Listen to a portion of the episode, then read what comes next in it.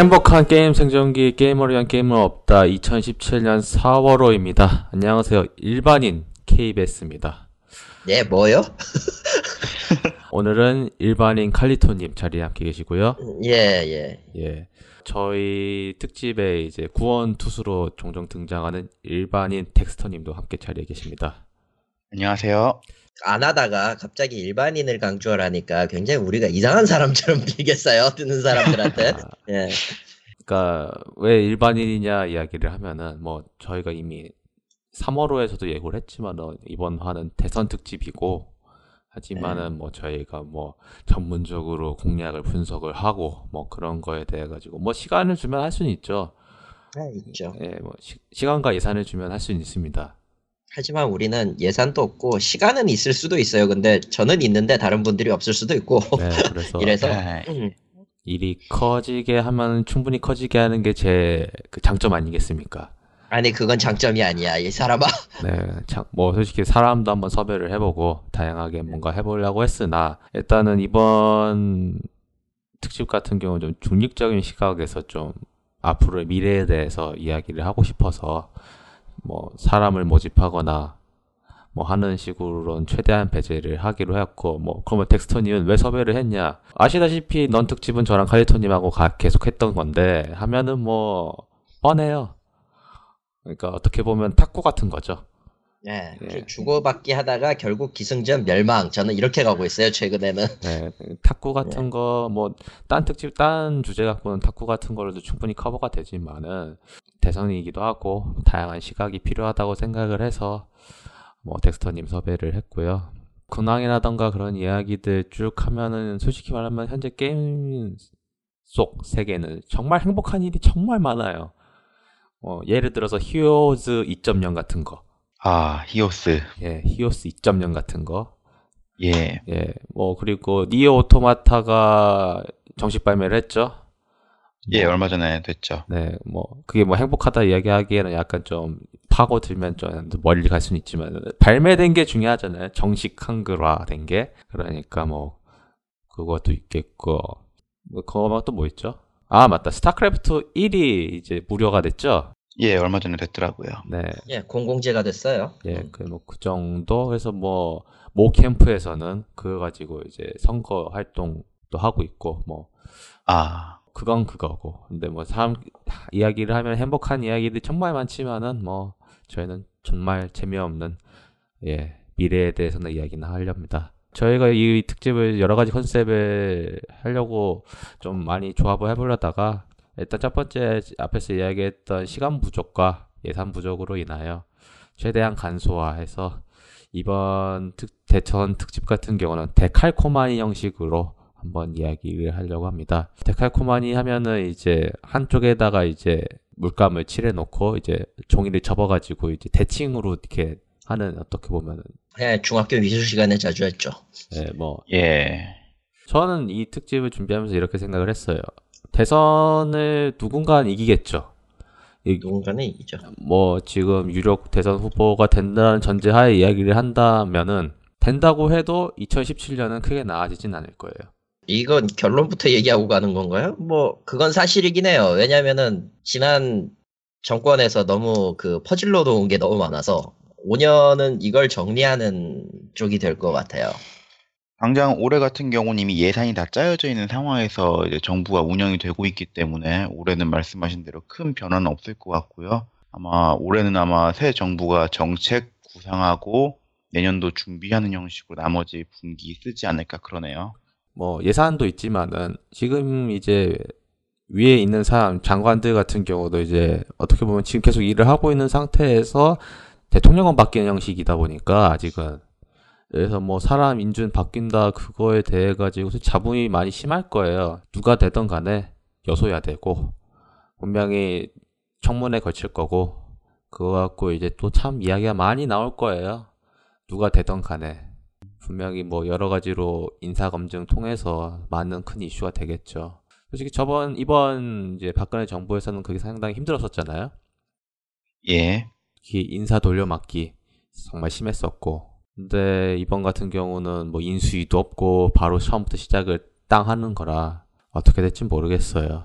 일단은 뭐 현재 진행 중인 거에 관련돼 가지고 일단은 시점이 약간 좀 크게 바뀔 수는 있을 것 같아요. 가장 첫 번째는 가장 큰 청문회 예상 중인 건 이제 세월호 관련된 거 또 하나가 있을 거고 세월호뿐만 아니라 이제 여러 가지 블랙리스트던가 지금 더불어민주당 같은 경우는 이제 우병우 특검 관련돼 가지고 법안 냈다고 뉴스가 저번에 뜬 것 같은데 그 관련된 것도 있을 거고. 뭐 여러 가지로 좀 해결될 일이 많이 있지만은 글쎄요 솔직히 힘들겠지만은 누구가 되겠던 간에 그런 의미에서 솔직히 저희가 이번에 정책 미래 관련돼 가지고 백날 이야기를 해봤자 어떻게 보면 허상을 쫓는 느낌도 들어서 지금 저희가 현재 있는 그 문제 IT라든가 게임 관련된 문제 중에 크게 세 가지 주제를 뽑아서 그에 관련된 현재나 과거 이야기를 하고 앞으로의 미래에 대해서 이야기하는 식으로 하도록 하겠습니다. 그러니까 어떻게 보면 올해 이야기보다는 2018년 앞으로 이 이후의 이야기라고 생각하시면 될 것 같아요.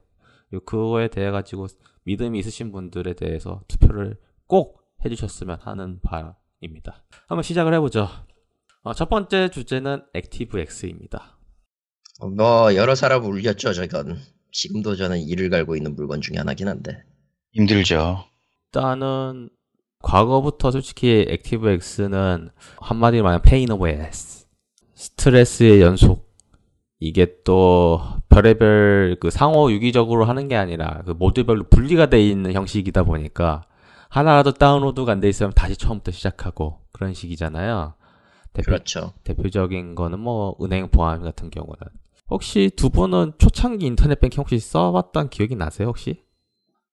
예, 대학교 학자금 대출 때문에 써야 했거든요. 그 전까지는 인터넷 뱅킹 안 쓰고 그냥 ATM기 왔다 갔다 하는 형식으로 간단하게 생활했는데 네.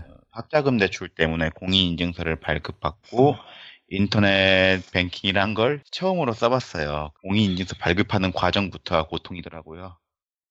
뭐 힘들긴 한데 제가 그 당시 기억하는 인터넷 뱅킹은 깔리는 ActiveX가 두 개 정도였던 것 같아요. 많지 않아. 기본적으로 키보드 보안이랑 은행 보안이었던 두 개였었죠. 네, 뭐 그 정도. 예, 그랬죠. 근데 뭐 지금 뭐 엔가랑 은행은 다 여섯 개 정도 깔죠. 기업은행 같은 경우가 패키지로 해서 다섯 개를 한꺼번에 깔게 만들죠. 그 아마 정부 부처에서 패키지 형식으로 깔게 했던 것 같긴 해. 저도 자세하게 기억은 안 나는데. 초창기 같은 경우는 뭐 크게 뭐 영향이 없었어요 사실은 제 생각으로는 근데 여러 가지로 조건이 강화가 되면서 그러니까 솔직히 이 문제에 대해 가지고는 계속 같은 브라우저를 쓰는 그 하나의 그 고집 돌아갈 수 없는 강 같은 느낌이 들어서 그러니까 계속 유지 보수 유지 보수 하다가 일이 점점 커져서 이제 여기까지 온 거라 저는 생각을 하거든요. 어 어떻게 보면 자업자득이죠. 은행 입장에서는 그만큼 비용을 절감을 할 수 있으니까 그건 저번에도 이야기한 것 같은데 솔직히 뭐 땅 파서 장사하는 거 아니잖아요 은행 입장에서도. 근데 솔직히 고객들의 어떤 편의를 봐주고 어떻게 개발을 추가로 해서 더 간편하게 할 것인가에 대해 가지고는 고려를 할 사항인데 중요한 건 높으신 분들은 그에 대해 가지고 이해도가 떨어지시니 이거는 해로운 새다. 저건 해로운 새니까 떨어져야 한다. 그래서 아마 여기까지 온 것 같은 느낌도 들어요 저는 그러니까 투자에 대해 가지고 크게 어필을 해도 뭐 이해를 못 한다고 하면은 결국은 그냥 불편해도 뭐 쓰면 되는 거 아니야? 그런 거 있잖아요. 아니면 직접 작동되니까 쓴다. 아, 뭐 기본적으로 돌아가면 돌아가서 문제 없으면 장땡이다라는 레벨이니까요. 그럼 뭐그 문제에서 어떻게 어떤 부분에서는 큰 이 액티브엑스 여기까지 오게 된 원인 중에 하나라고 저는 생각을 하고요. 뭐 아니라고 할 수도 있어요. 아니다. 우리는 노력을 했, 했다. 뭐 그렇게 이야기도 할 수 있는데 노력했다고 하면은 제 기억으로 두 개 정도의 프로그램이 여섯 개가 되진 않죠. 음. 어떻게든 두 그렇죠. 개, 어떻게든 음. 두 개로 유지를 하던가 뭐 어떻게 더 간소하던가 아니면 방식을 바꾸는 형식으로 했을 거라고 저는 생각을 해요. 상식적으로 생각을 하면은. 하지만 현실은 뭐 여기까지 왔고요. 뭐 스마트폰 등장 이후로 ActiveX에 대해 가지고 이제 어떻게 보면은 좀 크게 영향을 안 끼치게 됐어요. 왜냐면은 인터넷 뱅킹을 브라우저로 쓰는 것보다 스마트 뱅킹 쪽으로 많이 갈아탔거든요.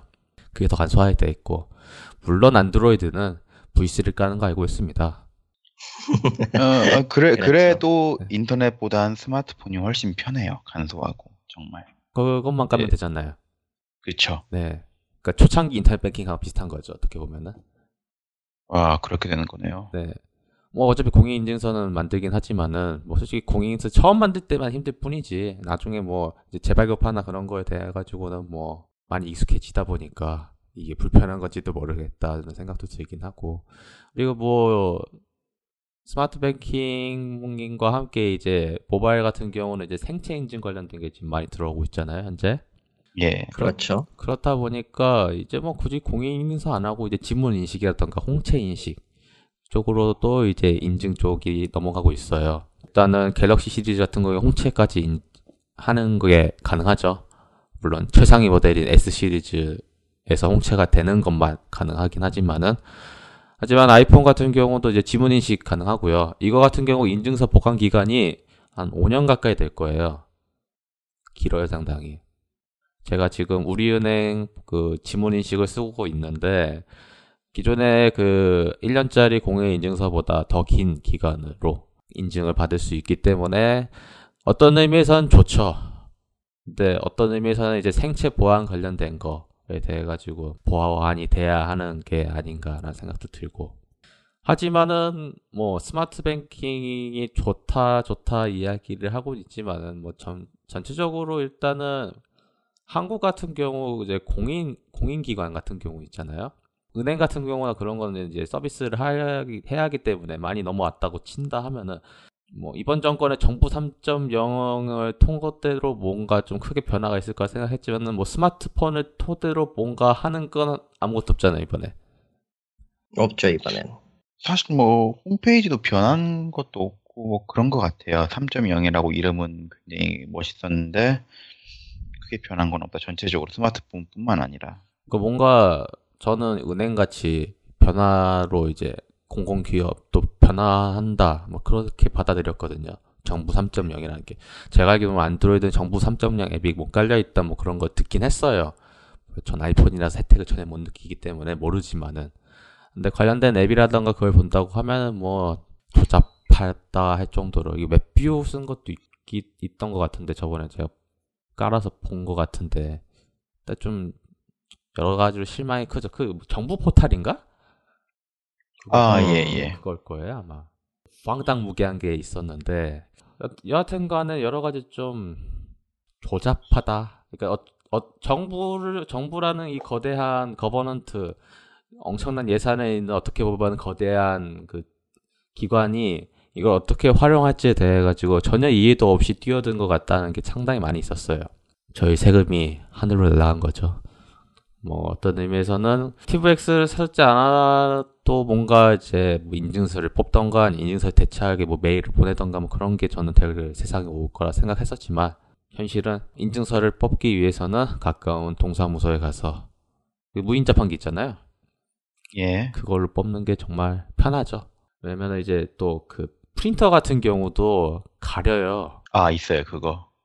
가려요. 가리는 경우가 있어요. 그러니까 IP 관련돼 가지고도 뭔가 보완해야 한다 해 가지고 뭐 여러 가지 복잡하기 때문에 여하튼 현 상황이 이렇습니다. 앞으로의 세- 생각한다고 하면 일단은 저가 보기에는 전 액티브엑스는 사장될 기술이 될 것 같아요. 자연스럽게 그냥. 언젠가는 사라진다는 사실은 동일해요. 아 그러니까 이게 점점 가속 음. 가속화되고 있다고 저는 생각을 해요. 음, 가장 이 결정적인 계기를 만들고 있는 게 K뱅크의 존재 등장. K뱅크. 혹시 두 분은 K뱅크 혹시 깔아보셨나요? 아니요. 덱스터님 사이트는 들어가 봤는데, 아직 계좌를 만들거나 앱은 깔진 않았어요. 사이트는 현재 나와 있는 평상시 저희가 쓰고 있는 인터넷 뱅킹하고 똑같아요. 까는 게 좀 많이 있죠. 예, 예. 저 같아요. 저도 들어가 봐. 왜냐면은 제가 먼저 했던 거는 스마트폰 앱을 깔고 계좌를 만든 걸 먼저 한 다음에 인터넷 뱅킹을 틀은 거거든요. 예. 근데 절차가 너무 많아요. 브라우저로 할 때는. 근데 스마트폰으로 하면은 진짜 간단합니다. 어떤 의미로는 이래도 되나 싶을 정도로. 본인 인증 같은 경우도 신분증 인증해서 하고, 여러 가지로 은행원들이 해왔던 거 자기가 넣기만 하는 식으로 해서 최대한 간소화가 됐어요. 뭐 아이폰이니까 제가 쓰는 거는 뭐 딱히 뭐 보안 인증이라든가 그런 걸 깔 필요도 없었고 계좌 개설 같은 경우는 요즘 법이 바뀌어가지고 용도에 맞게 관련 서류를 제출해야 되는데 그런 것도 지금 없는 거예요? 그 K뱅크는? 있습니다. 아 있어요? 있는데 일단 처음에 그에 관련된 가지 인증을 하지 않은 상태에서 계좌를 사용하는 거에 대해 제한이 걸려 있어요. 아 예. 1일 100만 원 정도. 솔직히 뭐 저 같은 경우는 만약에 체크카드 쓴다고 하면 솔직히 뭐 1일 100만 원은 이체 한도에 대해 가지고 크게 신경 안 쓰지만은 뭐 예를 들어서 뭐 기업이라던가 뭔가 쓰시, 쓰실 분들이라고 하면은 뭐 100은 뭐 애들 장난이잖아요. 그쵸. 100 정도는 지급은 너무 쉽게 나가죠. 부족하죠. 그러니까 그런 의미에서 자기가 설정했던 그 이체 금액을 풀기 위해서 관련된 그 서류를 사진을 찍어서 보내요. 아 네. 보, 보험처럼 그러는구나. 예, 사진을 찍어서 보내면은 사진을 찍고 그에 대해 전화가 옵니다. 회사면 회사로. 그러니까 저 같은 경우는 월급 통장을 만들었기 때문에 회사로 전화가 오더라고요. 재직 증명서라든가 음. 그런 거 해가지고 보내면은 이 사람이 맞, 맞는 사람이다라고 하면은 그때부터 그 해당 그 자기가 설정했던 이체 금액 제한이 풀리면서 이제 원활하게 쓸 수가 있는 거죠. 음. 그런 의미에서 정말 계좌 만들기 정말 어, 요즘 진짜 계좌 만들기 진짜 힘들거든요. 서류 다 해가지고 뭐 솔직히 제그 그 이번에 계좌 만들면서 그 재직 증명서 떼가고 막 그런 거에 대해 가지고 짜증은 나긴 하는데 해가지고 안 된다고 이- 그 빠꾸 먹는 것보다는 K뱅크는 그냥 엔간한 신분 인증 해가지고 좀 약간 간소하면 간소 좀 너그러움 너그러움으로 해서 해줘요. 이렇게 그 정도 해주고 체크카드 같은 경우 파괴력이 좀 센다고 저는 생각을 해요. 제가 K뱅크 홍보하는 게 아니라 지금 현재 나오고 있는 유일한 그 스마트 뱅킹이라고 하는 게 지금 K뱅크밖에 없어서 이야기를 하는 건데 이게 GS25 ATM 수수료가 체크카드로 돈 빼면 무료거든요. CS25에서 ATM을 쓰면요 예 예. 수수료가 빵이에요. 오. 이거 만약에 돈이 정말 급해가지고 아나 급해가지고 현금 인출을 해야 하는데 근처에 은행이 다 닫았어 그래가지고 예를 들어서 은행이 없어 그런데 만약에 체크카드 그 K뱅크 체크카드가 있다 그 G 가, 까운 GS에 있다 시간도 한, 한 새벽 뭐 2시다 해가지고 하면 무조건 1300원 나가잖아요 그쵸. 안 나가요 음. 제 알기로는 안 나, 매력 매력적이다. 제 알기로는 안 나갈 거예요 왜냐면 제가 뽑았던 시간은 점심시간이었기 때문에 근데 점심시간 때도 영원히 나갔어요. 어떤 의미에서는 저는 이건 엄청난 큰 파괴력이 있는 솔직히 지금 엄청나게 많은 사람들이 가입하고 있다고 하고 있어서 솔직히 저도 그 매력에 품뻑 빠진 사람 중에 한 명이고 아 이것도 있어요. 이체할 때 이체 수수료 안 받아요. 그건 토스보다 더 낫기는 한데 왜? 음. 세다 이거.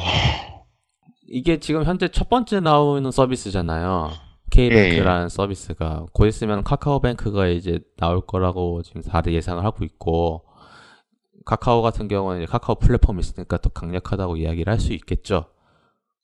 예 예. 점점 어떤 의미에서는 저 생각에는 처음에는 텔레뱅킹에서 인터넷 뱅킹으로 넘어오고 인터넷 뱅킹에서 스마트 뱅킹으로 넘어왔다고 하면은 이제 이제는 그 스마트 뱅킹이 더 나은 건 방식으로 변화가 시도가 될 것 같아요. 저희 소비하는 입장에서는 좋지만은 이런 것도 있죠. K뱅크의 장점은 영업점이 없어요. 장점이자 단점으로 될 수 있을 것 같긴 한데 그 부분은요.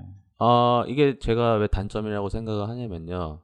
그만큼 비용을 절감하기 때문에 저희가 그런 혜택을 바- 받는 거잖아요. 그쵸. 요즘 은행 지점을 줄이는 입장이죠. 많은 은행들이 제 생각 K뱅크 방식으로 갈아탈 확률이 좀 높다고 봐요. 지역 은행들이라면 더 그렇겠네요. 일금융권들은 모르겠는데. 정, 지금 보니까 정기예금이 최고 금리가 2%고 입출금 같은 경우가 1.2%네요. 설정 금액까지는. 아, 대출 받기도 정말 편해요.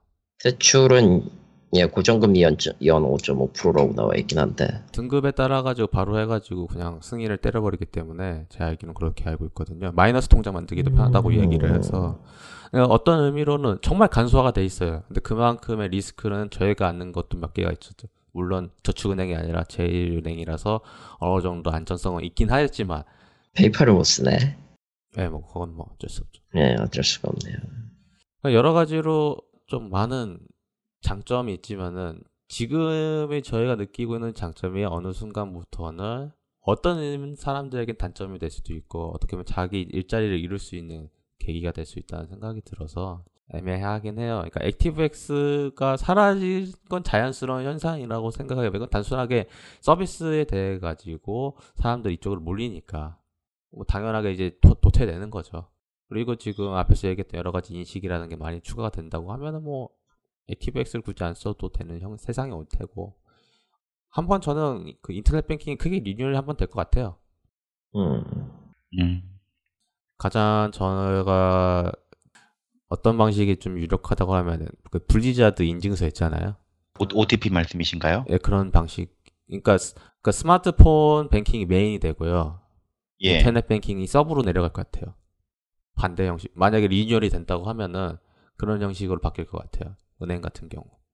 일- 일반적인 일반적인 예금자나 소비자 입장에서는 그렇게 그건 상관없겠는데 이제 복잡한 업무를 보거나 이제 기업 사업자, 법인 사업자 같은 경우는 글쎄요, 스마트폰으로는 업무적인 한계가 있으니까 그러니까 뭐 인증 방식 단체에서 어떻게 보면 더 간소화가 되는 방식으로 바뀔 것 같아요. 제 생각에는.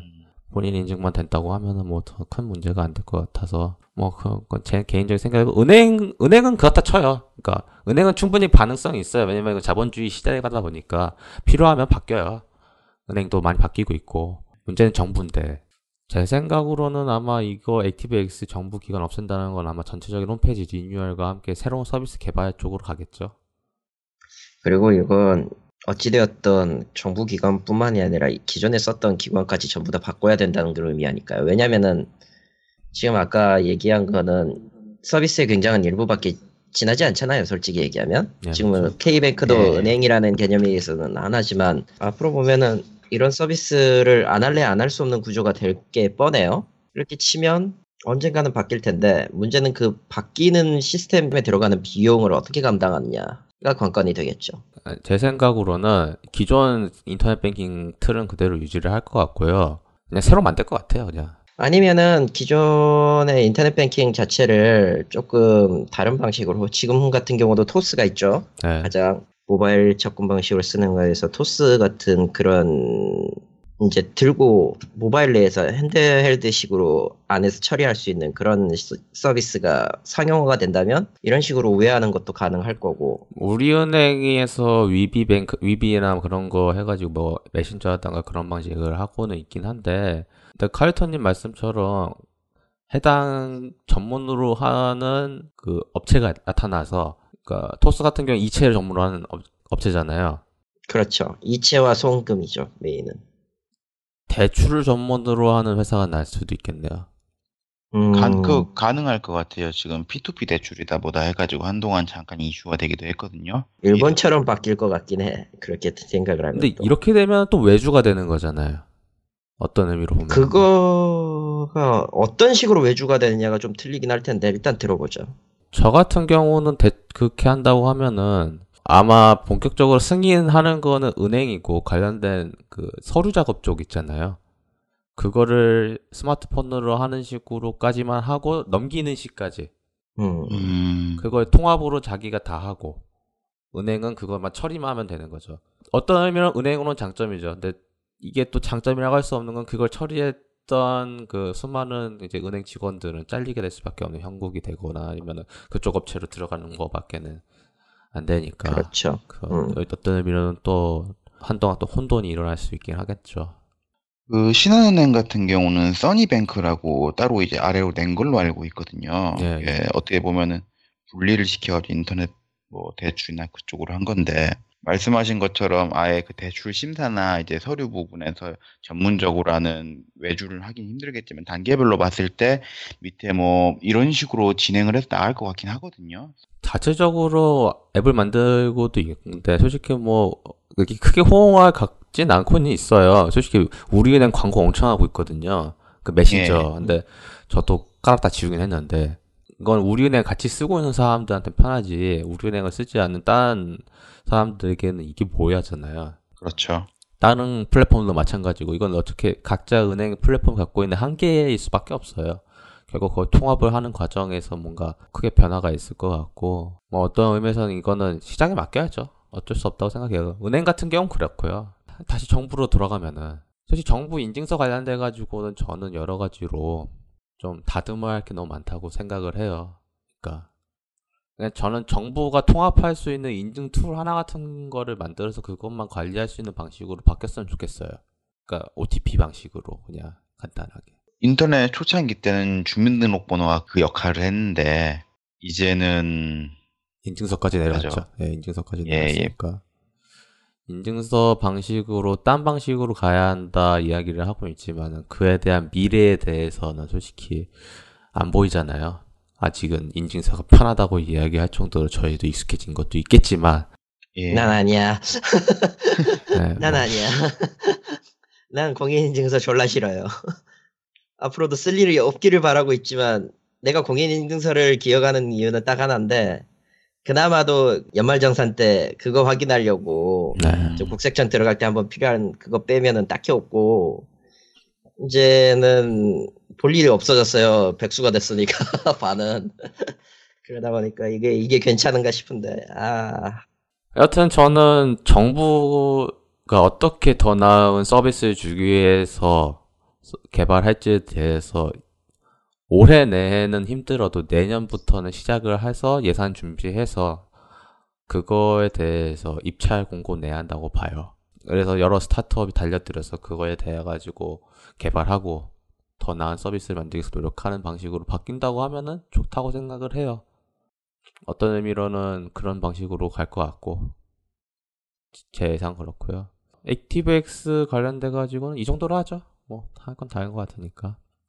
더 이상 할 수 있는 얘기가 없어요 사실. 두 번째 주제는 창업입니다. 음. 일단 2012년 지나서 이제 앞- 대략 4년 정도가 지났고 창조 경제를 토대로 여러 사업이 진행이 됐습니다. 두 분 뭐 간단하게 뭐 일반인 시점에서 창조 경제에 대해서 어떻게 평가를 하시나요? 저는 그냥 간단하게 얘기할게요. CN10호요. 아 CNC4요. 결과물은 있으나 존재하지 않는다. 결, 결과물이 있는지도 없는지도 솔직히 곱씹어 보면은 제대로 있는지 없는지도 잘 모를걸요? 부동산은 존재하잖아요.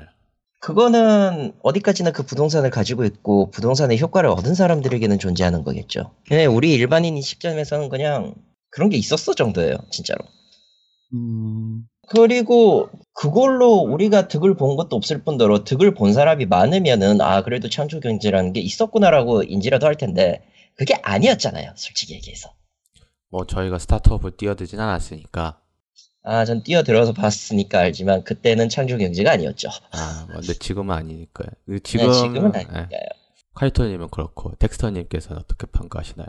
저는 아직도 창조 개, 창조 경제 그 개념이 뭔지 이해를 잘 못하겠어요. 이제 개인적으로 이제 한 4년 이제 쭉 창조 경제다, 창조 경제다 얘기를 들어봤지만 말씀하신 대로 그 실체가 없는 것 같은 느낌이에요. 그러니까 거리 걸어 다니면서 창조 경제로 뭐가 변했다든가 뭐 뉴스를 보면 창조 경제로 뭐가 됐다든가 그런 걸 못 느끼겠어요. 그, 그, 그거로 신시포라고 하기에는 좀 그렇고 애국자들 같은 거겠네. 어, 메탈 아마 그, 아, 아, Metal Gear Solid요? 응, 라리 루레로요? 애국자들 거죠. 라리 루레로가 나오겠죠. 아니면 그 Type-Moon 왈라키아의 밤 같은 느낌? 아이씨. 아, 그건 너무 너무 너무 너무 갔나 너무, 그건? 너무 갔어. 너무- 저는 창조 경제를 일단은 이렇게 생각을 해요. 마감 직전에 대충 쓴 레포트 같은 거죠. 아무 말 대잔치. 그리고 음. 결과적으로 이거는 지금 최근까지 벌어진 모든 사건의 그 시초가 된 물건이었기 때문에 솔직히 말해서 창조 경제는 무엇인가라고 논의하는 것 자체부터가 이미 시점에서 에러예요. 왜냐면은 애초에 없었으니까. 일단은 이 관련돼 가지고 사건이 정말 많아요. 어, 창조 경제 대표 얘기했던 아, 스마트 칠판 혹시 알고 계세요?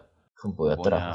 그 기계가 지나가면서 쭉 지우는 그거 말씀이신가요? 아니면 아 그거 말고요. 그 Minority Report에 나온 방식의 아, 홀로그램 아, 칠판. 홀로그램. 그러니까 그런 방식의 칠판이에요. 스마트 칠판. 카이스트 안 나올 걸 얘기하고 있죠. 예.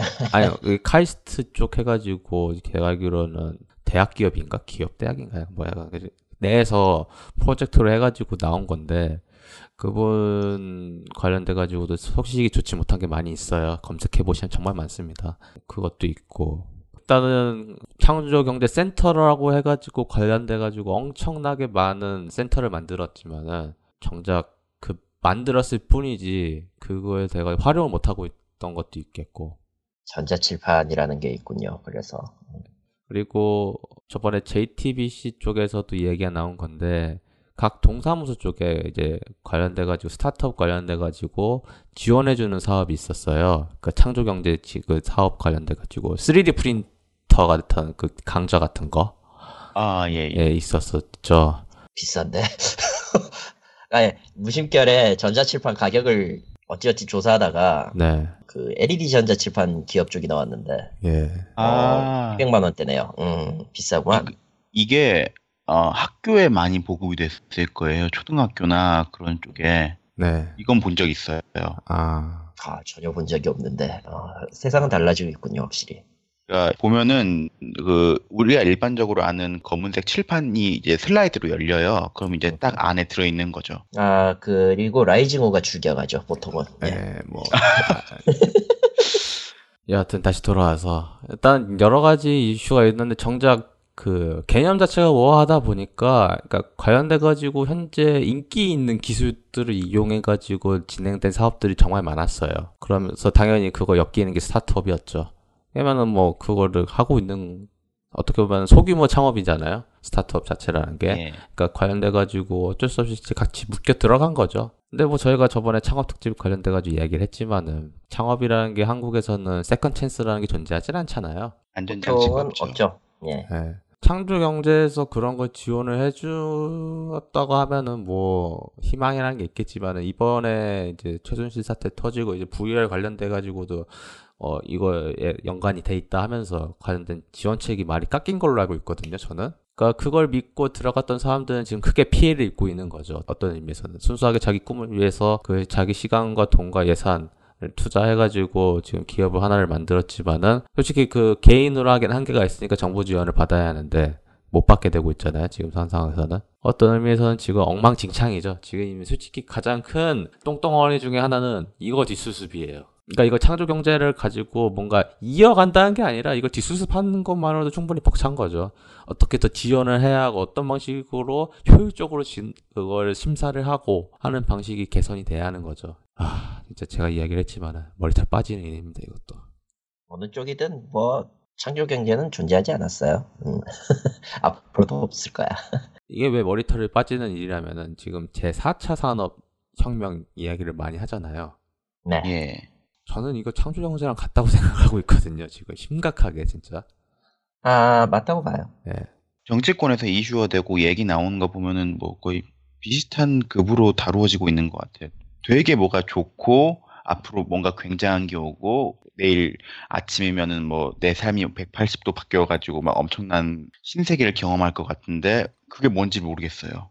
실체가 없는데 실체는 확실하지 않고 자기 말하는 사람들도 이게 뭔 소린가 싶을 정도로 뭐 말을 하고 있는지는 모르겠는데 어쨌든 있어 보이니까 쓰는 단어 같거든요. 현재로서는 유권자들을 잡아 끌어야 될 단어가 필요한 거고 그 와중에 이제 젊은 층의 표를 얻으려면은 그럴싸한 것들과 그럴싸한 정책들을 좀 말을 해야겠죠? 특히 IT가 특히나 더 그랬으니까. 음, 음. 음. 물론 이게 이슈화되는 건 맞긴 해요. 근데 이걸 정부 주도로 한, 한 느낌이 좀 강하게 들어서 일단 정부 주도의 경향을 떠나서 4차 산업혁명이라는 거에 대한 그 근본적인 정의 자체를 못 내리고 그냥 단어만 남발하고 있는 이 시점에서는 어떤 걸 내놔도 신빙성은 제로거든요, 솔직히. 제 생각은 이래요. 그러니까 여러 가지로 뭔가 규제라던가 좀 말도 안 되게 좀 장애물이 되는 것들이 있을 거라고는 봐요. 그러니까 뭔가 좀 음흠. 새로운 혁신을 이루기 위해서는 뭔가 변화가 필요한데 그 변화가 규제로 인해서 걸린다고 하면은 어쩔 수 없이 그거에 대해 가지고 정부가 지원을 해야 하는 건 맞는 말이에요. 근데 그거는 정부가 원래 해야 하는 일이잖아요. 뭐 그렇죠. 그러니까 그건, 그렇죠. 그건 당연하게 해야 하는 일이고 그런 의미에서 제가 생각하기에 4차 산업에 대한 지원이라든가 그런 것들을 쭉 본다고 하면은 이거는 솔직히 민간이 second chance나 third chance 같은 안전 그물망만 있다고 하면 자연스럽게 굴러가는 눈덩이라고 좀 보고 있거든요.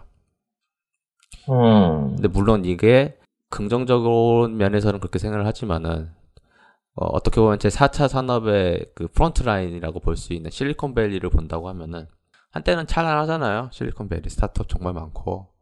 예. 어, 근데 오- 제가 본 기사 중에는 그런 기사가 있었어요. 점점 startup이 감소하고 있다고. 대표적인 비- 이슈가 이게 맞을진 모르겠는데 혹시 이거 기사 보신 적 있으신지 모르겠어요. 그 40만 원짜리 야채 주스 사건. 아, 예, 음. 봤어요. 그건 못 봤어요. 나는. 음. 이게 그 녹즙 만들기 정말 빡세잖아요. 예.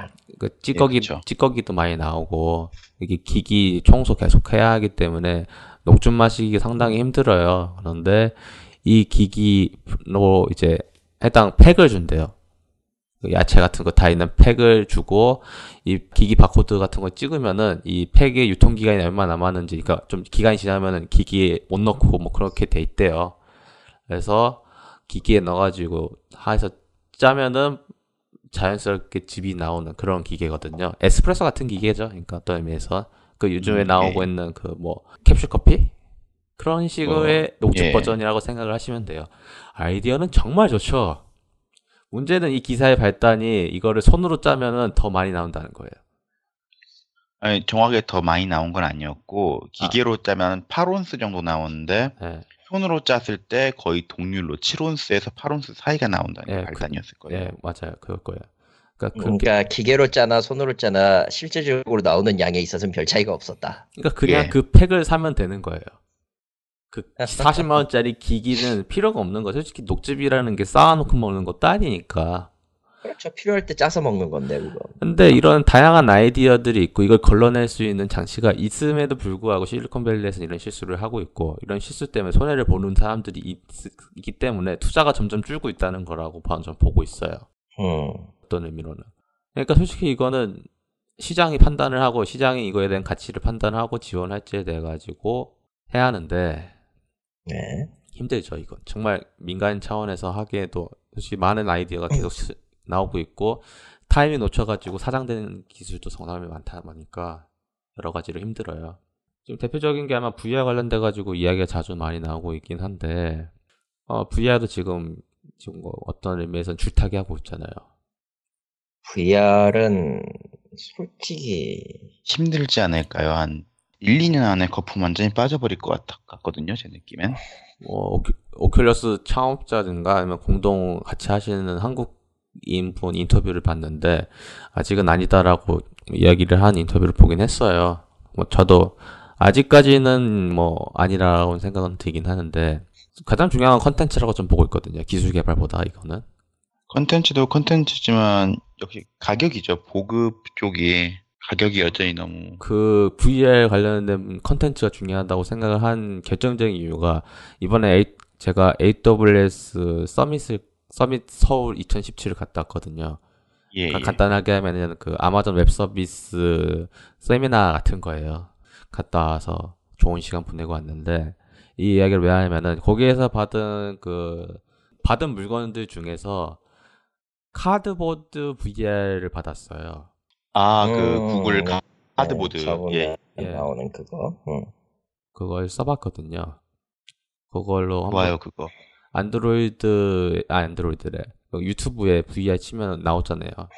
예, 예. 나오죠. 그러니까 음. 그거 체험을 해봤는데 괜찮아요. 그냥 이걸로도 충분히. 제가 체험한 거는 롯데월드 그 French Revolution이거든요.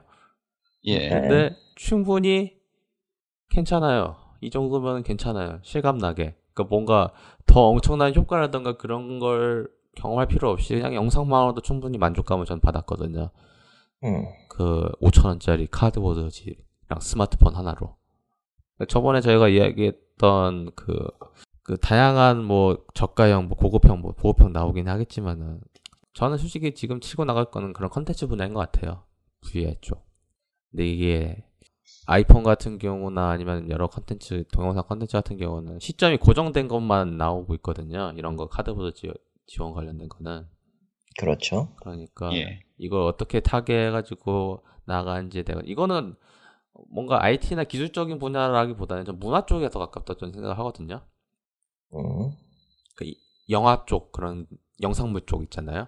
오히려 그런 쪽에도 지원을 많이 해줘야 할 것 같다는 생각이 들어요. 제가 이번에 차를 샀잖아요. 차를 사다, 네. 사서 알아보다 보니까 차를 실제로 시승을 해보면 좋겠지만 그렇지 못한 경우가 종종 있어요. 다 타볼 수는 없잖아요. 사실 시간도 없고. 네. 다탈 수는 없죠. 외부적인 뭐 공식적인 스펙이나 그런 건 사진을 보고 왔는데 사실 그 아까 말씀하신 카드보드지로 저도 몇 번 그 안에 VR 영상으로 차 내부는 봤거든요. 꽤 괜찮았어요. 이제 말씀 제가 말씀드렸던 게그 가격적인 측면 현재 오큘러스라든가 뭐 PS VR이라든가 이렇게 고성능으로 지금까지 컨텐츠 제작 분야 자체가 그쪽 고성능 쪽에 많이 맞춰져 있어가지고 그쪽으로 많이 초점이 잡혀 있는데 제가 봤을 때는 이쪽은 한 1, 2년 안에 거품이 빠질 것 같고 말씀하시는 그 스마트폰과 연동되는 중저가형 보급형 쪽으로 아마 컨텐츠가 계속 보강이 된다면은 그쪽으로는 많이 가능성이 있지 않을까 싶은 생각은 들어요. 당장 이것들은 실생활에 쓸 수 있으니까요. 전 솔직히 뭐 이거 카드보지 뭐 이거 구리겠지 해가지고 그런 편견 같은 거 있잖아요. 싼게 빛이 떡이다. 예. 근데 솔직히 싼게 빛이 떡이라고 생각하는 것 자체가 넌센스인 게 아이폰이 100만 원대예요. 100만 원이죠. 레티나 디스플레이 달려 있고 기본적으로. 근데 이제 다들 스마트폰은 어떻게든 요즘엔 가지고 있으니까요. 정말 나이 드신 어르신들 폴더폰 스마트폰 말고 그런 걸 제외하고는 사실 열에 열에 여덟 아홉은 다 스마트폰이잖아요. 안드로이드고 아이폰이고. 그러니까 저는 여러 가지 VR 기기, 뭐 플레이스테이션 VR이라던가 오큘러스라던가 그런 거 체험을 했던 상태에서 이걸 경험했는데 그 당시만 해도 저는 head tracking이라던가 그런 거 있잖아요. 그런 것이 정말 중요하다고 생각을 했어요. 그것이 왜냐면은 진짜 영상하고 연동되고 그러니까 예. 중요하다고 생각을 했는데 카드보드지 VR 체험을 해놓고 그 편견이 완전히 깨졌어요. 중요한 건 컨텐츠구나. 이거 단순하게 French Revolution 가는 거 고정된 영상으로 쭉 봤을 뿐인데도 그에 관련된 비슷한 효과를 낼 수 있는 건 당연히 그걸 찍었잖아요, 제대로. 예. 그러니까 그거를 실감나게 느낄 수 있는 거죠. 그러니까 이런 여러 가지 지원책이라던가 그런 것들 뭐 VR도 있겠지만 지금 어떻게 보면 친환경 쪽으로도 이야기하면서 나오는 이제 전기차 어떤 의미로는 여러 가지로 이슈화 될 것 같고 뭐 여러 가지로 더 나은 삶을 살기 위해서 정부는 그에 대해서 방향을 제시를 하고 그에 대해 가지고 리스크만 없는 방식으로만 해야지 아이디어는 정부가 내는 형식으로 간다? 그거는 전 아니라고 생각을 해요. 하기도 힘들고 어뭐 창업 관련돼 가지고 당연히 자연스럽게 뭐 게임 이야기도 좀 해야겠는데 뭐 게임 쪽도 상당히 창업 관련돼 가지고는 어렵죠. 저희가 저번에 이야기했다가 이야기 하려다가 잘라버렸던 것 중에 하나는 바로 게임 중소 쪽 어떻게 보면 게임 업체의 허리가 사라지고 있다. 음, 이미 사라졌죠, 사실. 예, 뭐 없어지기 없죠. 허리가. 없어졌. 뭐 있나요? 우리 허리 허리 얘기가 나왔으니까 물어보는 건데 뭐 어딘가에는 있겠지만은 바로 기억날 수 있는 허리가 있을까요? 솔직히 허리였던 기업들이 다 업체 규모가 커지면서 대기업이 돼버렸죠. 그리고 일부 기업은 그쪽에 이제 아래에 들어가든가 팀이 되든가 이런 식으로 계, 계약이 됐죠. 그렇죠. 보통. 허리라고 할 만한 기업들은 뭐 다 하청이죠. 이제 게임 업계 말고 다 이제 전체적인 걸로 보면은. 그러니까 원래는 이제 뭔가 어떻게 보면 기업적에서 순환 구조가 필요하다고 저는 생각을 해요. 모든 생태계가 다 예. 그렇긴 하지만은 그런데 어느 순간부터 그 순환이라는 게 회사 내에서 이루어지고 있는 거예요.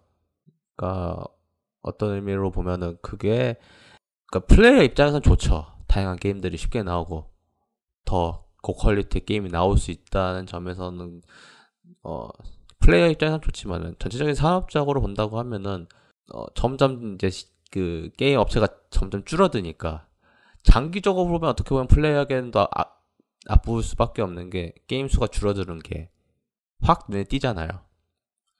지금은 전 세계적으로 그렇긴 하고 있, 는 문제이지만은 이거는 뭐다다 프랜차이즈 아니 모바일 쪽 모바, 모바일도 큰 거 아니면은 사람들이 눈길도 안 주잖아요 이제는. 그러니까 TV 광고하고 그런 거 아니면은 TV 광고를 해도 게임을 엔간히 했던 사람들은 그 광고도 눈길 안 주죠. 그리고 그 광고를 해서 봐서 깠던 사람들도 그 사람들이 한 최소한 6개월은 그 게임을 플레이를 하면서 과금을 해야 하지만이 돌아갈 수 있는 구조인데 그냥 지우잖아요. 여러 가지로 힘든 세상에 증명해 있어야 게임 업체 같은 경우는 이거 되돌아가기에는 좀 힘들겠죠? 뭔가 창업을 토대로 뭔가 더 이제 처음부터 새로 시작하기 위해서는 8년은 넘겨야 어떻게든 결과가 나올 것 같다고 좀 보고 있거든요. 이건 제가 그냥 대충 생각해서 나온 엄청 오래된 시간 중에 하나 중에 하나의 기준이라고 생각하시면 됩니다만 어쨌든 최소 간에. 5년에서 버티는 기업 기준으로 했을 때 8년이면은 확실히 좀 빠른 감은 있네요.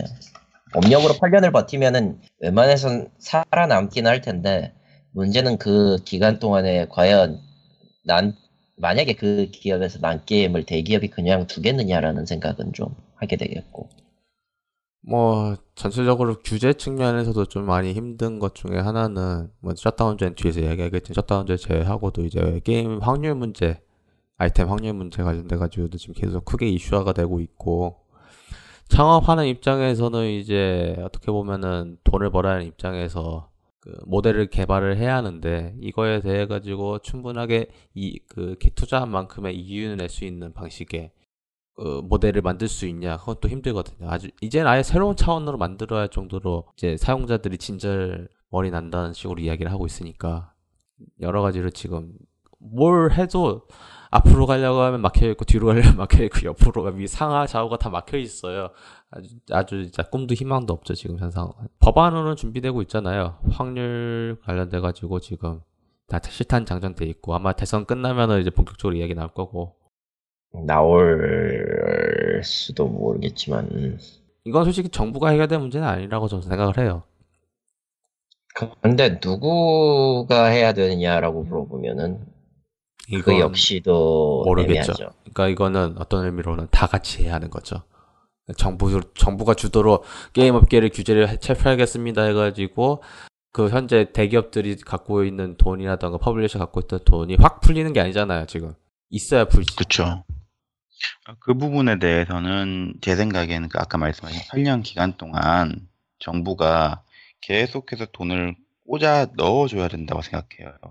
8년 음. 동안 진짜 쉬지 않고 예산을 엄청나게 포장을 해가지고 꽂아 넣어줘야지 중간 허리가 조금 불어나고 기사회생이 될 수 있는 상황이 될 거라고 생각을 하거든요. 그렇기 때문에 저는 어, 최소한의 정부 이걸 담당할 수 있는 정부 위원회 같은 기구는 존재해야 한다고 생각을 해요. 우- 운영에서 뭐 사업 방향 전반을 뭐 4차 산업 전- 전반을 결정하진 않아도 이거에 대해서 중소 중소 게임 기업에 대해서 또 혹은 스타트업 기업들에 대해서 돈을 계속 꽂아 넣을 수, 넣어줄 수 있는 어떤 힘이 바탕된 중앙 중, 중앙 정부의 기구 기구 혹은 기관이 하나쯤은 이번 정부의 신설이 되어야 할 가능성이 있을 거라고 생각을 하거든요. 자 재원 문제가 항상 그러면은 대두가 되는데 어디서 끌고 올까도 문제고 창업 쪽이랑 연계를 할 수밖에 없겠죠. 가장 현실적인 거는 지금 청년 창업 쪽 해가지고 예산을 책정하게 되면 이건 지금 청년 창업이라든가 청년 실업 쪽은 이미 이슈화가 되어 있으니까 제, 제 예측엔 그래요. 좋든 싫든 다- 내년도 예산에는 굉장히 올라갈 거예요. 이게 이제 여기서 이제 게임 중소기업이라든가 그런 스타트업 기업들이 일부 비중이 차지될 수 있도록 하는 게 가장 현실적이지 않을까 현재로서는. 저는 덱스터님 말에도 동감을 하는데 여기서도 좀 부연 이야기를 하면은 게임 관련돼 가지고 현재 그 각 부처별로 이해관계가 너무 크게 엮여 있어요. 여가부도 있고 여러 가지 그 문화 문화 아 문화체육관광부도 있고 하여간 그 엮여 있는 게 거의 세 개의 부처 정도가 지금 엮여 있는 상황이잖아요. 현재는 그러니까 너무 이리저리 엮여 있다 보니까 중심을 못 잡는 것 같아요. 그러니까 이거를 컨트롤할 수 있는 타, 컨트롤 타워를 위원회 형식으로 만들어야 할 필요성은 개인적으로 느끼고 있거든요. 이제 아, 뭐 위원회 너무 많이 만든다 그런 말씀이 예, 하시는 분들도 있, 있겠지만 개인적으로는 아까 말씀드린 창업 관련해가지고 그쪽으로 최소 총리 직속 위원회가 하나 있어야 되지 않을까 그런 생각은 들어요. 그 정도 그 정도 이제 추진력이 있을. 칼토님은 어떻게 생각하시나요, 이 대해서? 가능성이 있는 건 아니네요. 적어도. 그러니까 IT 기업 으로 묶었을 때 그거 뭐냐 게임을 관리를 한다면은 가능한 수는 있을 것 같아요. 근데 이렇게 예. 될 경우에 비중이 어느 정도로 가느냐가 조금 걸려요, 사실은. 게임 산업을 우선하느냐 아니면 4차 산업이라는 명목하에 그쪽을 관련된 기업을 우선으로 하느냐. 제가 봤을 때 만약에 그게 이루어진다고 치면은 4차 산업을 메인으로 하는 소위 말하는 VR이나 혹은 이제 그의 AI나 지금 뭐 AI도 그 중에 하나로 들어가 있죠. 3D 프린터나 제조업도 들어가 있을 거예요. 어떻게 보면 아, 그런 분야가 우선이 될 거라 게임 쪽의 지원 금액이 그렇게 크지는 않을 거예요. 예전에도 그래왔지만 말이죠. 근데 이제 그 재원을 다른 데서 가져올 수가 없다라고 치면은 지금 덱스터님 말씀하신 그 분, 방법이 현재 한국에 있, 한국의 사- 시장 상황에 있어서 가장 최적이 될 거예요. 협회를 만들지도 못할 거고 그쪽에 관련된 그렇다고 해서 대기업들 소위 말하는 지금 대기업 큰 회사들이 그에 대한 출자를 쉽게 해줄 것 같지도 않아요. 오히려 그걸 빌미로 해가지고 더 좋은 게임 있으면 자기 쪽에 끌어들이려고 하겠지. 뭐 그거는 계속 그래왔으니까요. 계속 네. 그래왔고 앞으로도 그럴 거라. 근데 제 생각으로는 일단은 좀 심플하게 갔으면 좋겠어요. 그러니까 위원회도 좋고 뭐 그렇지만 저는 최소 대립할 수 있는 부서는 하나는 있어야 한다고 보거든요. 반대 시각을 갖고 있는. 그러니까 그 반대 시각을 갖고 있는 그 부서랑 그 주, 어, 주도하는 부서랑 이제 계속 싸우는 형식이 전 저 좋다고 보거든요. 중간에 3자가 끼지 않는 형식이 그게 계속 유지할 수 있는 구조로만 간다고 하면은 좋을 것 같아요, 저는. 그러니까 위원회가 생긴다고 해도 그 위원회를 감시할 수 있거나 아니 위원회를 대립할 수 있게 그 반대쪽의 사람이 들어가서 하는 식으로 만약 위원회라고 하면요. 그러니까, 그러니까 누군가는 이제 다른 시점으로는 저는 하나의 문제를 봐- 같이 봐야 한다고 생각을 하거든요. 그게 뭐 제 말하는 건 뭔가 이상한 진짜 이상한 완전 어, 동문서답하는 그런 게 아니라 같은 방향으로 가야긴 하는데 난 이런 방식이 좋고 난, 넌 이런 방식이 좋은데 그에 관련돼 가지고 상수점 정도는 만들 수 있잖아요. 분명히 한쪽은 돈을 많이 투자해야 한다가 나올 거고 한쪽은 돈을 투자하지 말아야 한다고 이야기를 나올 텐데 그, 그 이- 의견을 서로 교환하면서 가운데로 갈 수 있는 방안이 필요한 조직 정도 하나 정도는 있어야지 않겠냐. 그러니까 폭주하는 데에는 제동하는 기관이 필요하다라고 말씀하시고 싶은 거죠. 아, 제동이 아니라 위원회를 만든다고 하면은, 어떤 사람은, 그러니까 저희가 이제 게임 리뷰를 하면 게임을 하나를 한다고 해도 다른 시점으로 게임을 느끼잖아요. 물론 공통된 음. 부분이 있죠. 이 게임이 재밌다, 재미없다 정도는. 하지만 어떤 부분이 재미있는지 재미없는지에 대해 가지고는 또 다 다르잖아요. 그런 아 그렇게 해서는 정부기관은 돌아가지는 아니, 않을 돌아, 거라고. 근데 돌아가진 않을 건데 위원회라고 하면 최소 그런 방식으로 어떻게 의견을 해가지고 토너를 통해서 바꿀 수 있는 방향으로 나아가지 않을까라고 나아가야 한다고. 그러려면은 굉장히 그 인사를 굉장히 잘 잡아야겠네요. 근데 근데 분명 솔직히- 게임 관련된 가지고는 네. 사람을 뽑진 않을 거고 나 그럴 기술- 것 같아요. 네, 기술이나 그런 그러면은- 관련된 거는 뽑겠죠. 그런 식으로 해서 음, 그러려면은 확실히 제동기관으로서의 성격이 강한 의회가 있는 게 훨씬 더 좋겠네요. 뭐 뭐 돈 돈 문제는 의회에서 열심히 태클 걸 거니까요. 그 부분에 대해서는 음. 의회가 실효성의 열릴 때. 제동. 실효성에 대한 제동도 하면 좋겠지만 기본적으로 그렇게까지는 하진 않을 거고. 뭐 일단은 뭐 일자리를 많이 늘리기 위해서 창업도 좋지만은 창업뿐만 아니라 여러 가지 현재 중소기업 지원이라던가 그런 것도 많이 해야 한다고 생각을 해요. 이- 있던 기업들. 그러니까 이건 지원이라고 하기보다는 어떻게 이 기존에 있던 기업들이 돈을 벌 수 있는 기회라던가 아마 정부 주도 사업 쪽이 저는 많이 나올 것 같다고는 생각이 들거든요. 대표적인 게 앞에서 있던 액티브엑스가 빠지는 정부 기관 홈페이지 같은 거. 예. 그러니까 그런 것 쪽으로 어떻게 하겠죠. 그러니까 리뉴얼하는 식으로 해서 바뀌는 형식으로 서서히 그런 지원책을 토대로 자기네 서비스 만드는 형식으로 나아갈 수도 있겠고 여하튼 전 그렇습니다. 어떤 식이 됐든 간에 다음은 정부는 돈 엄청 써야겠네요. 그쵸. 근데 어, 지금 이제 다섯 정당 후보들 나온 그 예산을 쭉 본다고 하면은 참 천차만별이라서 이걸 믿어야 하나 그것도 솔직히 저도 의문이 가긴 해요. 계산을 제대로 한 건지도 모르겠고 한다고 하면 저쪽에서 또 상대편이 또 그거에 대해 가지고 반발하잖아요. 투표하는 입장에서는 저게 맞는 건지 갸우뚱할 때도 있고 하니까 좀 답답한 면이 있긴 한데 여하튼 그렇습니다. 일단은 가장 중요한 거는 카- 키워드 두개 줄이면은 지원 플러스 second chance죠. exit. 이것만 가능하다고 하면은 전 서- 충분히 성공하다고 생각을 해요. 그 외에는 플러스 알파다. 라고 저는 생각을 합니다. 이렇게 두 번째 주제 정리를 했고요. 세 번째 주제이자 마지막 주제인 셧다운제에 대해서 이야기를 한번 하- 하도록 하겠습니다. 일단 팩트부터 얘기를 하자면 2019년까지였나요? 2년 더 연장이 됐죠. 예, 얼마 전에 어, 덕분에 업계가 화났다는 뉴스까지는 보긴 봤는데 실제로 화를 내고 있는지는 잘 모르겠고요. 음. 어찌됐든 셧다운제는 말이 많아요, 사실. 음. 네, 뭐 일단 지금도 그렇고. 일단 시작하기 전에 일단 2014년 4월 24일입니다. 어, 사건 번호 2011 헌마 659 심야 시간대 청소년의 인터넷 게임 이용 금지 강제적 셧다운 사건. 네, 그래서 선고일자는 다음 앞에서 얘기했던 2014년 4월 24일입니다. 뭐 기각 각하됐고요. 7대 2였어요.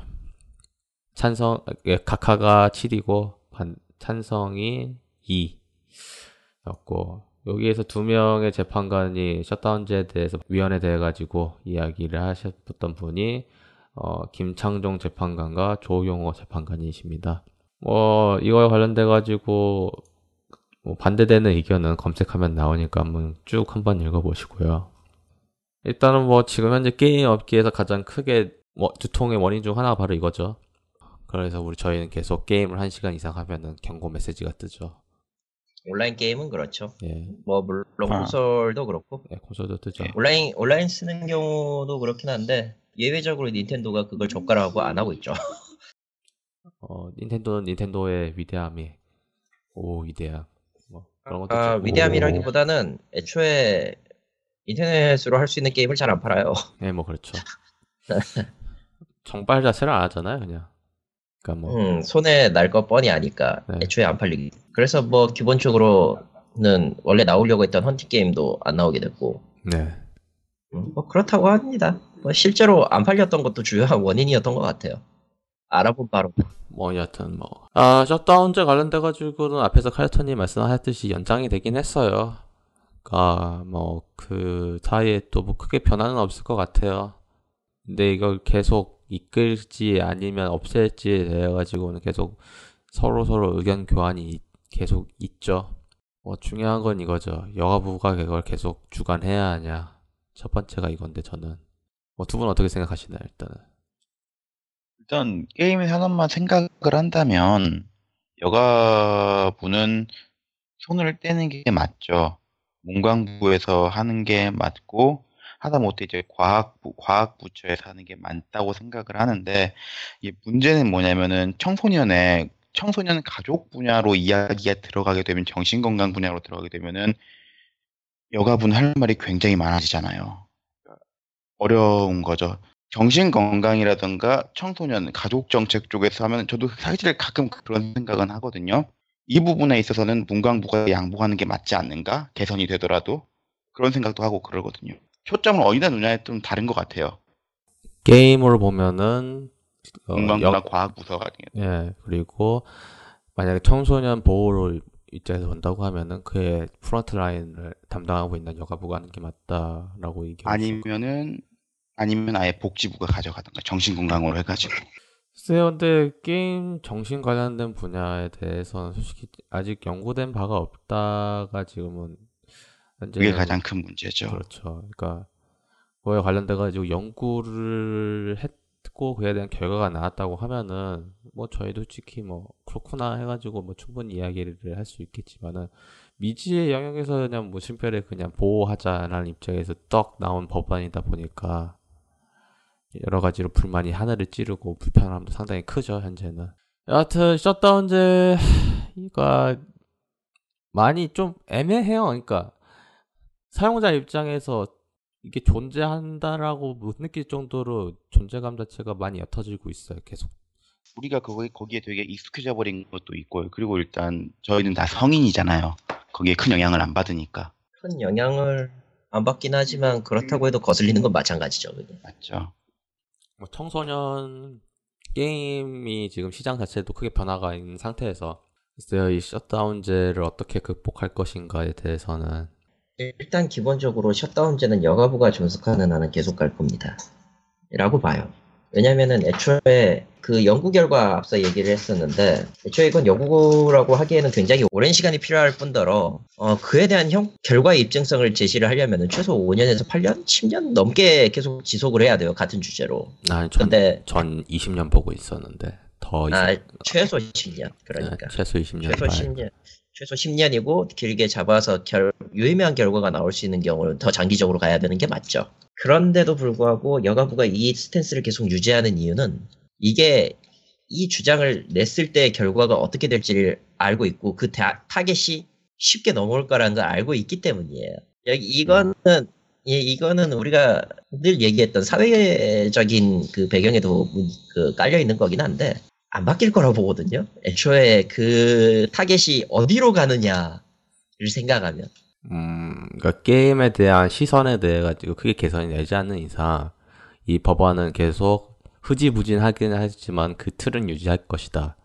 솔직히 저는 셧다운 셧다운제보다는 저는 어떤 의미에선 빅피처를 그리고 있는 게 아닌가라는 생각이 드는 게 게임 중독 관련돼 가지고 계속 이, 이번 정권에서 크게 이슈화 했었잖아요. 이거에 관련돼 가지고 먹으려는 느낌이 더, 더 강하게 들고 있거든요. 셧다운제를 빌미로. 그러니까 게임을 오래 하는 거에 대해 가지고 중독에 관련된 거를 타고 가는 거죠 일단은 이 법안이 존재하지 존재하니까 이게 더 저는 음. 위험하다고 저는 생각이 들고 있고 솔직히 말하면은 솔직히 이게 좀 이권이 있는 또 사업이고 솔직히 게임에 관련돼 가지고 부정적 인식은 역사와 전통이 깊잖아요 한국에선 특히 저도 오락실 가다가 등짝 스매싱 엄청 많이 맞아봤는데 그런 의미에서 이 크게 개선될 수 있는 상황은 아니고 이 솔직히 이번 정권에서 셧다운제는 크게 이슈화가 안 될 거에 전 한 표를 걸고 있어요. 한다고 하면 아마 여가부가 바뀌겠죠. 여가부가 사라지면서 흡수 통일되면서 자연스럽게 흐지부지 되면은 아마 셧다운제 관련돼 가지고 누가 뭐 할 것인가에 대해 가지고는 말이 나올 거겠죠. 하지만은 그렇지 않는 이상은 전체적으로 완전 꼬여버리는 게 아닌가라는 생각도 들어요 이제는. 아까 전에 덱스터님께서도 의견 주셨던 것 중에 크게 공감하는 게 익숙해져 버렸어요. 그거에 대해 가지고 우회할 수 있는 방안도 너무 많이 나왔고 힘들죠 이제는. 뭐 해결된다고 하면은 가장 단기간에 해결될 수 있는 방안은 역시 여가부 해체인 건가요 그러면은? 여가부 해체도 안 될걸요. 왜냐면 여, 예, 여가부 같은 경우는 지금 크게 가족 부처하고 여성 부처로 이게 두 개가 합쳐져 여성 가족부인 거잖아요. 네. 엄밀히 따지면 이 두 부처의 성향이 완전히 달라요. 가족 부처는 과거 이제 참여정부 시절 뭐 그쯤 해가지고 참여정부 시절인지 잘 기억이 안 나는데 어, 보건복지 가족부 이런 식이었거든요. 보건복지부였을 거예요. 보건복지부. 예, 예. 뭐 가족부가 다른 곳에 붙어 있었어요. 여성부만 독립적인 부처로 있다가 그 뒤에 가족 전통적이고 보수적인 어떤 가치관을 가질 수밖에 없는 가족 부처랑 이게 이게 붙으면서 여성 가족부가 된 건데 여성 가족부가 단순하게 공중 폭발된다고 해서 예, 여성부는 없어질 수 있을 거라 생각해 지금 사회적인 분위기가 예, 우리나라 어떻게 생각하실지 모르겠는데 여성부에 대해서 사실 전체적으로 인식이 안 좋은 건 사실 물론 저는 존재해야 된다고 생각은 하는 사람이에요. 페미니즘적인 독립적인 기- 정부 기관으로서 독립을 독립적으로 존재해야 하는 생각을 하는데 그런다고 이 없어지면 가- 여성부가 없어지지 가족부는 없어지지 않을 거라 생각을 하거든요. 현실적으로 현 상황에선 그럼 이게 단순하게 여성 가족부가 폭발된다고 해서 담당하던 없어지니까 부서가 없어지니까 부처가 없어지니까 셧다운제도 공중 폭발될 것이다. 그건 아닐 것 같아요. 오히려 더 힘이 센 부처에서 그걸 먹어서 가져가 버리겠죠. 흡수 동일해 흡수 병합을 해가지고 예. 예 그렇게 되면은 오히려 더 요원해지는 거죠. 셧다운제가 없어질 가능성이 제가 봤을 땐 예, 예. 판쯤은 동의해요. 일단 어느 쪽에서 동의를 하냐면은 여가부가 없어진다고 해서 셧다운제가 없어지는 건 아- 아니에요. 왜냐하면은 애초에 그거를 입, 입법 비슷하게 판정을 했고 국회를 거쳐서 통과된 거잖아요. 그럼 이건 제도예요. 그랬죠. 예. 행정 행정 제도기 때문에 여가부가 없어진다고 해서 이 행정 제도가 무효화되진 않아요. 애초에 그. 관리하는 기관이 바뀔 뿐이지. 예. 바꾸려고 한다면은 국회나 기타 등등 혹은 이제 게임을 그쪽에 관심 있는 사람들 사이에서 셧다운제의 잘못된 점을 인지를 하고 이거에 대한 제도를 다시 확인을 해서 잘못된 부분은 없애든지 아니면 바꾸든지 하는 그런 그러니까 제도적으로 이거를 문제가 되는 거를 없애야 된다 아니면 위헌이다 이런 식으로 해서 없애야 되는 시기에 맞는 거지 여성가족부가 없어진다고 해서 이 제도가 사라지냐 그건 또 아니거든요. 게다가 법이 개정되고 바뀌는 시점을 뭐 저도 내주 하는 방송에서 이제 관련 이슈가 나올 때마다 얘기를 합니다만 이게 뚝딱 하면은 오케이 알겠습니다 하고 바로 시정명령이 떨어지는 게 아니에요. 군대가 아니란 말이죠 이건. 바로 바로 명령이 들어온다고 명령이 바로 떨어지는 게 아니라 무수한 검수 과정과 그리고 순차 대기열과 기타 등등을 거쳐서 나오는데 2, 3년이 걸려요. 적어도 이번 정권 안에서는 해결 못 합니다, 이 부분은. 우선순위에서 상당히 문제있던 거 앞에서도 제가 말씀드렸고, 그러니까 여러 가지로 힘들 거예요. 그러니까 이것에 대해 가지고 아마 게임 산업 진흥 관련돼 가지고 이것이 큰 장애물이 된다라는 거에 대해 가지고 게임 업계가 크게 어필을 하면서 이걸 어떤 방식으로 좀 개선 나가거나 고쳐야 한다고 이야기를 계속 하지 않는 이상 힘들죠 일단은 전체적으로. 일단 그 얘기를 계속 한다고 해서 국회의원들이 다 들어주지는 않습니다만 그래도 듣긴 듣습니다. 왜냐면은 전에 우리가 김광진 의원 인터뷰할 때도 그랬었지만 기본적으로 김광진 의원님이 그랬었잖아요. 이야기를 안 한다고. 그렇죠 그러니까 예, 이야기를 안 하고 있고 그러니까 소위 말하는 국회의원하고의 저, 제대로 된 로비를 안 하고 있다는 얘기죠 네. 이것도 로비입니다. 정확히 얘기하면은 어떤 거에 대해서 요구를 하고 그에 대한 대, 그에 대한 그 요구와 기타 등등 하는 것도 어쩌면 좋은 쪽의 로비예요. 이건 좋은 쪽의 로비라고 얘기를 해야 되는데 모두들 이제 로비는 다 부정적인 의미로 인식을 하니까요. 그런 얘기들을 안 하죠. 왜냐면은 서로가 이건 뭐 1세대 개발자들도 죄가 많고요. 개발자 풀 팬덤까지 넘어가면은 서로 간에 죄가 너무 많은데 이거는 그냥 차차하고 서로가 그 뭐냐 제도나 법에 대해서 거의 관심이 없어요. 심지어는 뭐 지금도 네마블 관련해서 얘기가 많이 나오고 있다가 사그라들고 뭐 지금은 최근에 또 위메이드도 나오고 있고 이런 식이었지만 뭐 넘어가 그쪽으로 가봅시다. 노동자 문제 같은 경우도 나오잖아요. 근데 이 노동자 문제에 관해서도 IT 내부에서는 내부의 같은 회사원들 사이에서도 생각하는 온도차가 너무나도 극명하게 달라요. 이런 느낌이에요. 그러니까 하나로 뭉쳐서 뭔가를 낼, 뭔가의 목소리를 낼 수 있는 구조가 안 돼 있어요. 구조를 만들 수 자체가 없죠, 사실은. 제 생각은 네. 그것도 있고, 그게 막연한 그 꿈과 희망의 나라 식으로 계속 우리가 게임업계나 이런 산업이 유지가 되었어요, 사실은. 그러니까 실질적으로 우리가 노동하고 있는 현장이나 어찌 보면 IT도 지식 산업이라고 하지만 그 지식 산업의 밑바탕이 되는 사람들은 다 노동을 하잖아요. 그렇죠. 노동에 대한 기본적인 근반 지식도 없었고 1세대 개발자들도 솔직히 얘기하면 사업으로서의 그 기반을 쌓아온 건 당연하게 좋은 일이라고 생각하지만 그 과정에서 자신들이 어떤 위치에 올라가야 되는지를 아직도 제대로 파악을 못하고 있는 것 같아요.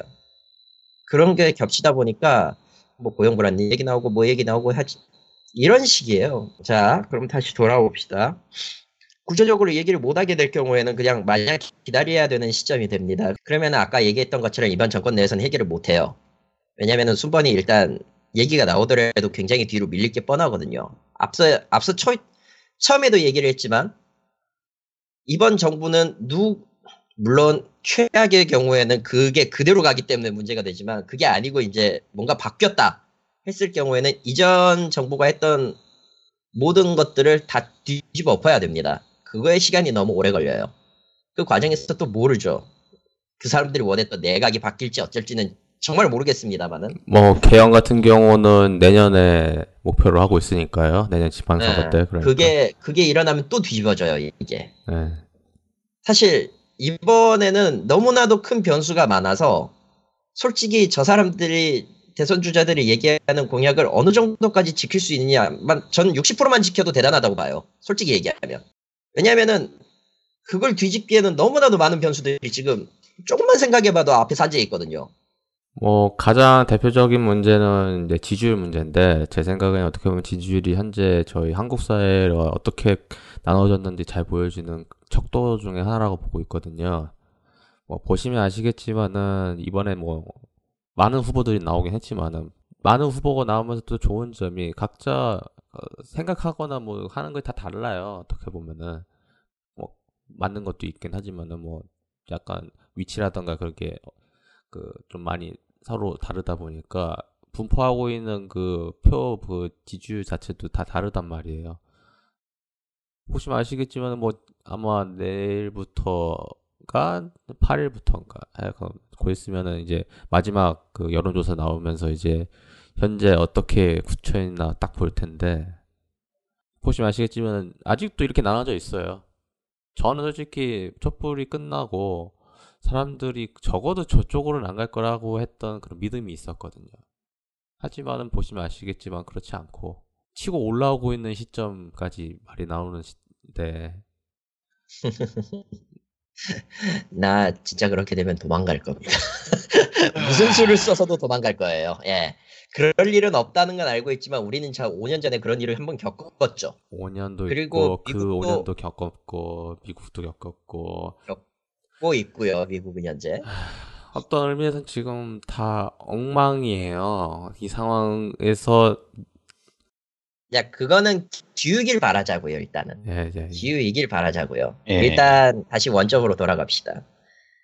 여가부가 만약에 사라진다고 얘기가 나왔으니까 말인데 여가부가 사라진다고 해서 여가부를 대체할 그러니까 가족 뭐 아까 말씀하셨듯이 가족부는 남을 거라라고 말씀하셨는데 그건 동의를 해요 저도 가족부는 남을 거예요 여성부는 모르겠어요 근데 개인적인 생각은 여성 가족부는 어떻게든 남습니다 즉 이거를 왜 확신을 하냐면은 한 부처 바꾸는 거는 그야말로 곤욕이에요 쉽게 바뀌지가 바꾸는. 않습니다 아니 법을 바꾸는 게 아니라 사실 예. 바꾸려면 바꿀 수 있어요. 근데 인사 들어가고 뭐 들어가고 생각을 하면은 사무실도 바꿔야죠. 사무실 바꿔야 그렇죠. 되고 인사 개혁해야 되고 그 담당 업무도 바꿔야 되고 기존에 있었던 것들에 대한 그 법령 체계도 바꿔야 돼요. 최소 6개월에서 1년, 2년이 걸리는 일이에요, 이건. 중요한 건 이번에는 인수위도 없이 지나가기 때문에 예, 인수위도 없기 때문에 예. 여성가족부가 이번 정권 안에 해체되는 경우는 없습니다. 만약에 한다 하면은 정권 말기쯤에나 얘기가 나올 가능성이 높아요. 빨라야 내년이죠. 빨라야지. 예, 빨라야 근데 내용 개각이 나왔을 경우에도 딱히 달라질 건 없을 것 같아요. 솔직히 뭐 여가부 자체가 만약에 사라진다고 쳐요. 진짜 폭파 공중 폭파. 에이 씨발 날려 해가 날렸다고 쳐요. 그래도 전 그 정신은 남아 있을 거라고 봐요. 결국은 게임 중독이라는 거는 지금 이권 사업화되었던 거를 많은 기사를 통해서 저희는 접했잖아요. 그렇죠. 어, 직구가 안 되면 변속구를 던지겠지. 변- 변화구를 던지겠죠. 그러다 보니까 차라리 여가부가 존속되는 게 현 상황에서는 낫다고 생각을 해요. 왜냐면 힘이 없거든요, 일단. 부처 자체가. 그건 좀 뭔가 더 슬픈데요. 힘이 없- 그러니까 가장 걱정되는 게 그거예요. 진짜 없어져가지고 이 관리 부처가 진짜 힘 있는 정부 부처로 넘어가 버리면 어떡하냐. 예를 들면 보건부라던가 복지부라던가 과학부라던가 그러니까 어떤 진짜- 의미에서는 의사를 예. 대표를 하는 쪽으로 넘어간다 하면은 예, 예산도 많고 예. 발언권도 세고 영향력도 센 부처로 넘어가 버리면 그때는 정말 어렵지 않을까 그런 걱정이죠. 아, 뭐 음, 어느 쪽으로든 지금 현재 여가부가 셧다운제라는 차- 최악의 최악의 물건을 만들어냈지만 그거를 더 최악으로 만들 수 있는 방파제가 되어버린 이상한 상황이에요. 왜냐면. 그걸 가장 잘 이해하고 있는 위치에 서버렸기 이해는 때문에 아니야. 아, 이해는 예? 솔직히 말하면 아니라고 봐요. 자, 이해를 이해는- 하고 있진 않아요. 내가 봤을 때는.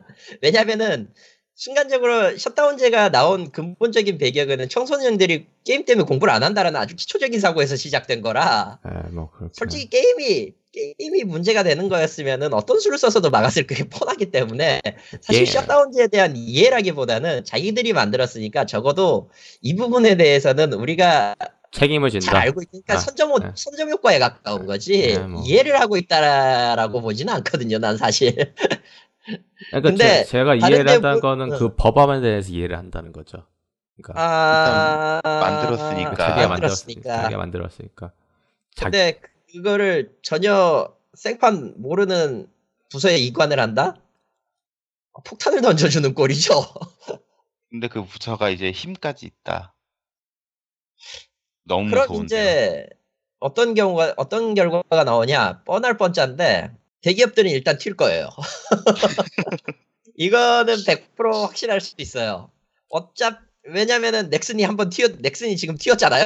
뭐 그렇죠. 이게 어쨌든 넥슨이 네. 튀었잖아요. 뭐 그래도 뭐 국내 서비스하는 게임은 뭐 이래저래 붙여주기는 합니다만 지금도 셧다운 그 관련된 내용을 붙여주긴 합니다만 네.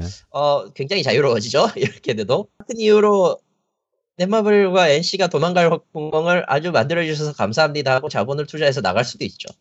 네, 저는 그 사드 문제 터지기 전에는 그거에 대해 가지고 찬성 의견을 냈을 건데 사드 터진 이후로는 그것도 힘들 거라고 저는 생각을 해서 중국이 아니어도 돼요, 그지? 어디로 간다고 생각하시는데요? 동남아도 아, 있고 동남아도 남미 쪽도 있고요. 있고. 남미도 있어요. NC 같은 경우는 북미 지사를 내둬도 돼요, 사실은. 음. 왜냐면은 NC가 은근히 리니지 발로 먹고 사는 회사긴 하지만 북미는 리니지보다는 길드워 2거든요. 아, 그쵸. 예. 그것도 있, 그것도 있고 의외로 중국 수입도 맘- 중국 수입이 물론 인구수가 많으니까 플레이하는 인- 그 고정 대비 수가 많기 때문에 인구수 많은 데에 있어서는 중국을 따라갈 수는 없긴 한데 네. 그럼에도 불구하고 옛날 온라인 게임 중에 일부 같은 경우 우리가 이제 우리나라에서 서비스가 종료돼서 이제 볼 수 없는 게임들의 경우는 동남아나 해외에서 의외로 생존해 있어요 이 게임들이 뭐, 거기는 이제 상황이 네. 그래서 어쩔 수 없이 잘 되고 있는 거죠. 상황이 그래서라기보다는 그거밖에 할 게 없는 거니까 아, 뭐. 나쁘게 네. 말하면 그거밖에 할 게 없는 거니까라는 거긴 한데 그렇기 때문에 솔직히 솔직히 그렇게 뭐라고 해야 되지?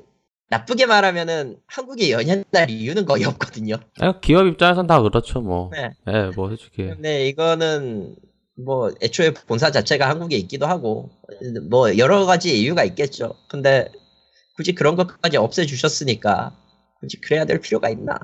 이런 식으로 해놓고 자본이 있는 회사는 알아서 슬슬 발뺄 준비를 하겠죠. 아니면은 기왕 이렇게 된 거 다른 업종으로 바꿔볼까 할 수도 있고 함, 하밀소프트 요즘 VR 관련돼가지고 하던데. VR로 하고 있지만 일본은 아직도 게임 만들고 있거든요. 아. 그런 식으로 사업이 분할될 수가 있어요. 지역별로.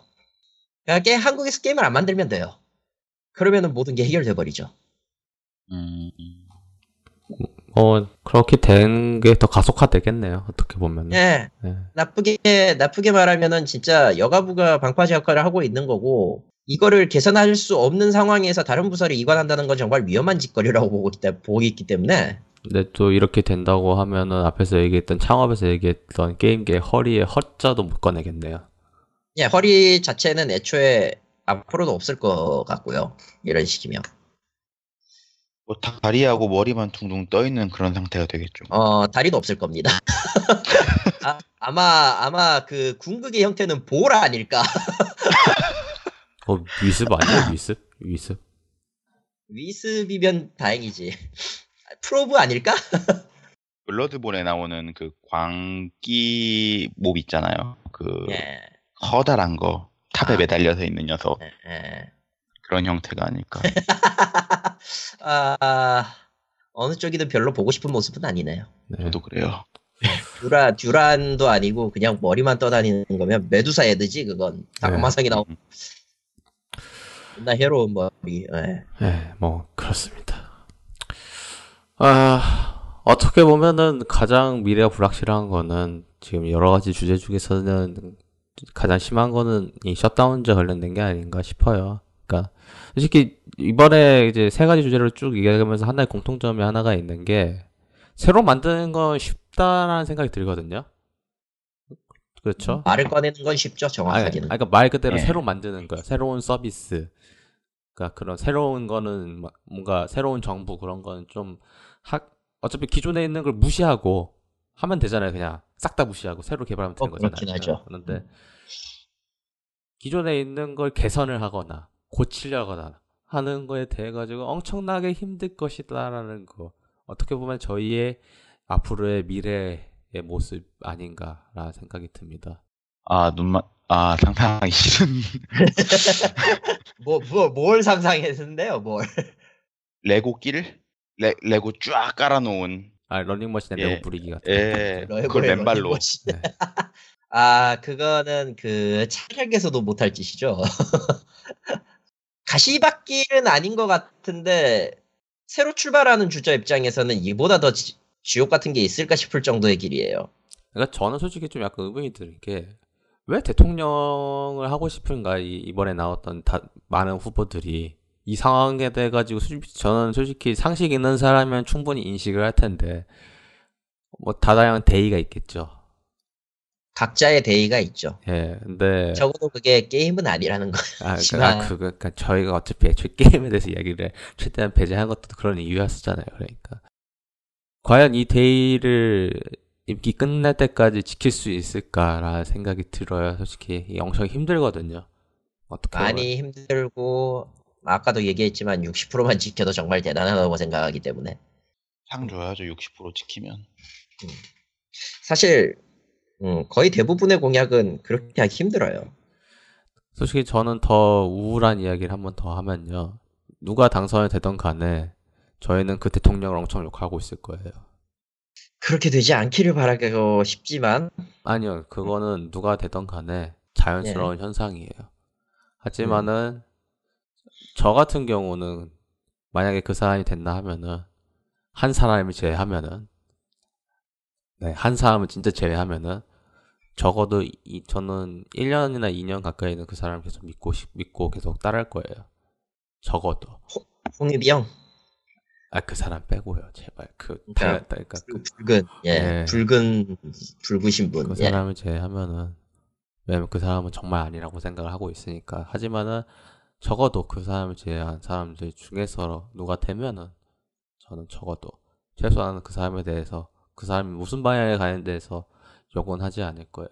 적어도 상식이 있다고 하면은 이분 대선엔 가시밭길 가는 걸 뻔히 보이거든요. 근데 했다는 거는 비전이 있는 거라고 전 믿고 있고 할 수 있다는 믿음을 가지고 하겠죠. 뭐 소신껏 한 소신껏 자기가 원하는 사람한테 투표하는 거는 당연한 유권자의 권리이기도 하니까 예. 하는 건 옳은데 아 모르겠네요. 8일 뒤에 찾아올 게 적어도 희망적인 결말일지 아니면은 우리가 원하고 싶지 않은 결말일지는 모르겠는데 나는 원하고 싶지 않은 결말이 오면 도망갈 거야. 무조건 도망갈 거야. 아 그런 거는 저도 바라고 싶진 않습니다. 도망갈 수 있는 곳은 저 세상 말고 없어요. 저는 능력이 안 되니까. 아 근데 저도 솔직히 말하면은 안 될 것 같긴 해요. 시발 아, 왜 나는 여기 태어나가지고 졸라 고통받아야 되지? 뭐 이번 내가 내가 원해서 태어난 것도 아닌데 씨. 뭐 이번 주제가 데칼코마니라고 해서 점에서 점 해가지고 똑같은 게 나와서 대칭이라고 생각해서 저희 삶이 크게 변하지 않을 거라 생각을 하실 수도 있겠어요. 어, 뭐 앞에서 아니요, 이야기한 세상- 그러니까 그러니까 변하긴 해요. 그러니까 네. 앞에서 이야기한 것처럼 뭐, 근데 이런 건 있어요. 아, 짧은 시간에 그 변화 속에 살고 있는 저희는 그 변화에 대해서 느끼지를 못할 거예요. 당연하다고 느낄 수도 있을 거예요. 어떻게 보면은 월급 오른 거 당연히 나 우리가 내가 잘해서지. 뭐 그렇게 받아들이는 사람도 있을 거고 자기가 잘한 거에 대해 가지고 당연하다고 느끼는 사람들도 많이 있을 거고 그거에 대한 그 변화는 저희는 크게 체험을 하지 못할 거예요. 이거에 대한 거는 저희가 되돌아보았을 때 알 수 있는 거라서 어떤 의미로 보면은 과거가 아니라 과거랑 현재 이제 현재에서 더 나아간 미래에서 의 현재를 봤을 때 그 차이를 통해서 느끼는 거지 모르는 거거든요. 지금 현 상황에서 변화에 대해 가지고는 그러니까 차차 나아질 거라고는 믿음이 있어요. 언제나 뒤돌아간다 글쎄요.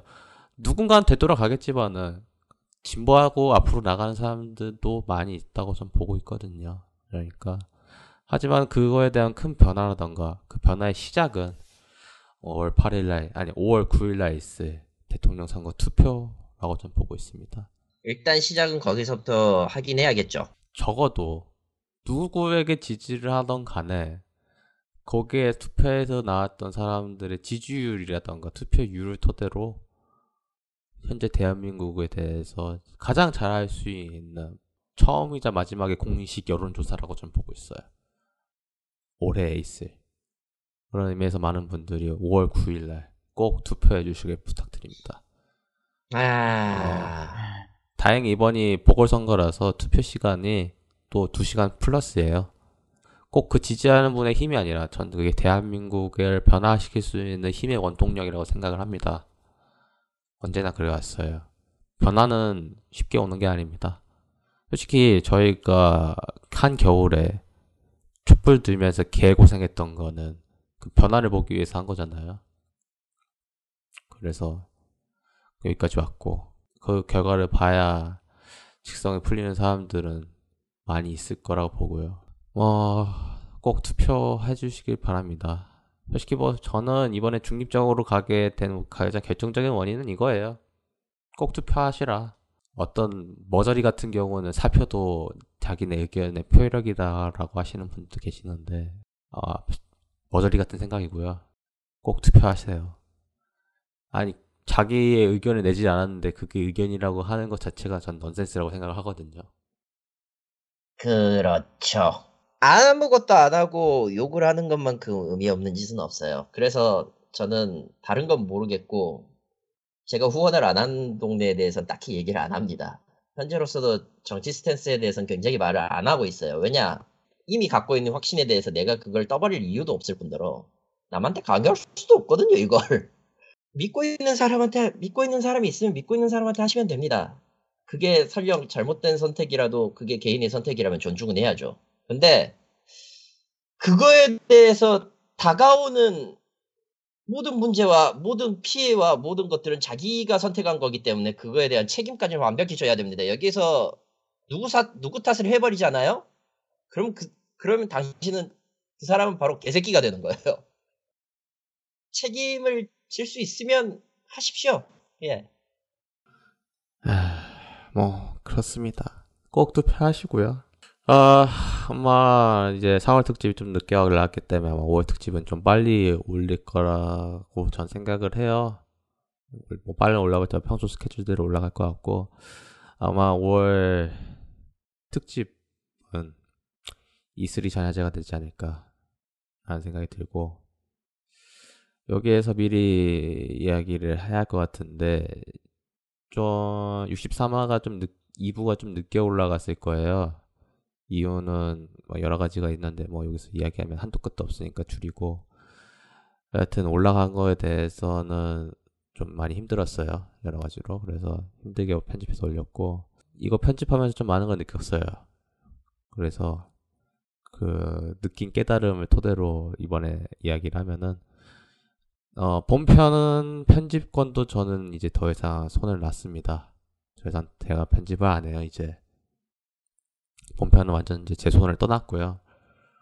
이제 아마 레비아타님하고, 네카님하고 이렇게, 그리고 다른 한 분이 이제 편집해서 올린다고 하니까 그렇게 해서 올라갈 거예요. 어, E3 특집 같은 경우는 기본적인 정보가 정리하는 짧은 특집은 제가 다 합니다. 이번 같은 경우는 제가 녹음을 해서 바로 올릴 거예요. 저번 같은 경우는 제가 멤버들에게 또 그 녹음 파일을 받아가지고 했었는데 어, 너무 오래 걸리더라고요. 그래서 놓치는 경우도 종종 있어서 제가 대본을 받, 대본은 제가 받아가지고 제가 읽어서 바로 업로드하는 식으로 할 예정입니다. E3 같은 경우는 그렇고요. 아, E3 예정을 간략하게 말씀을 드리면은 E3가 2017년 6월 14일부터 16일 날 있죠. 그 뜻은 컨퍼런스는 빠르면은 6월 11일부터 아마 베데스타라던가 딴 업체들이 어, 발표 먼저 시작할 것 같고요. 뭐 원래는 뭐 그 E3 본격 시작하기 전에 본격 다 컨퍼런스 다 끝난 다음에 E3 넘어가기 때문에 아마 그 전에 다 해서 올라갈 것 같습니다. E3 저랑 카이토님이 정리하는 거는 어떻게 보면 이번에 처음이네요. E3 관련된 거는. 그렇게 되네요. 네, 뭐 여태까지 이제 본편에서만 해석이 더 했었기 때문에 아마 저랑 카이토님하고 좀 약간 시궁창적인 이야기를 할 것 같고 yes. 왜 본편은 좀 뭔가 희, 희망 희, 본편 최대한 희망을 가지고 제가 진행을 했었는데 야 살다 보면은 희망을 놓게 되죠. 네. 뭐더 이상 제가 네. 더 이상 본편에 관례를 안 하는 이상 뭐 그쪽 그쪽 방식이고 저희는 이제 저희 넌 방식대로 E3 관련돼 가지고 이야기를 할 것 같아서 6월 특집은 자연스럽게 E3 특집이 될 것 같습니다. 아마 높은 확률로 덱스터님이 끌려오실 것 같아요.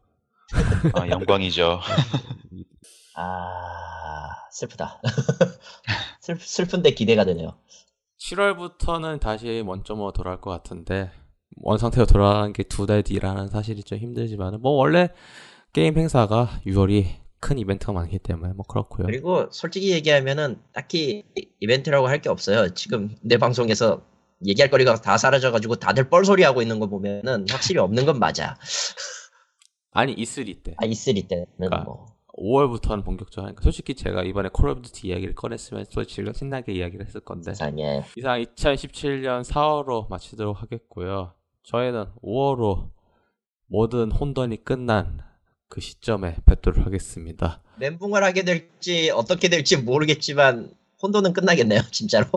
이상 행복한 한국 게임 생존기 게이머를 위한 게임 없다 2017년도 4월호입니다. 모두 5월 9일날 투표하시고요. 저희는 5월호에 뵙도록 하겠습니다. 감사합니다. 안녕히 계세요.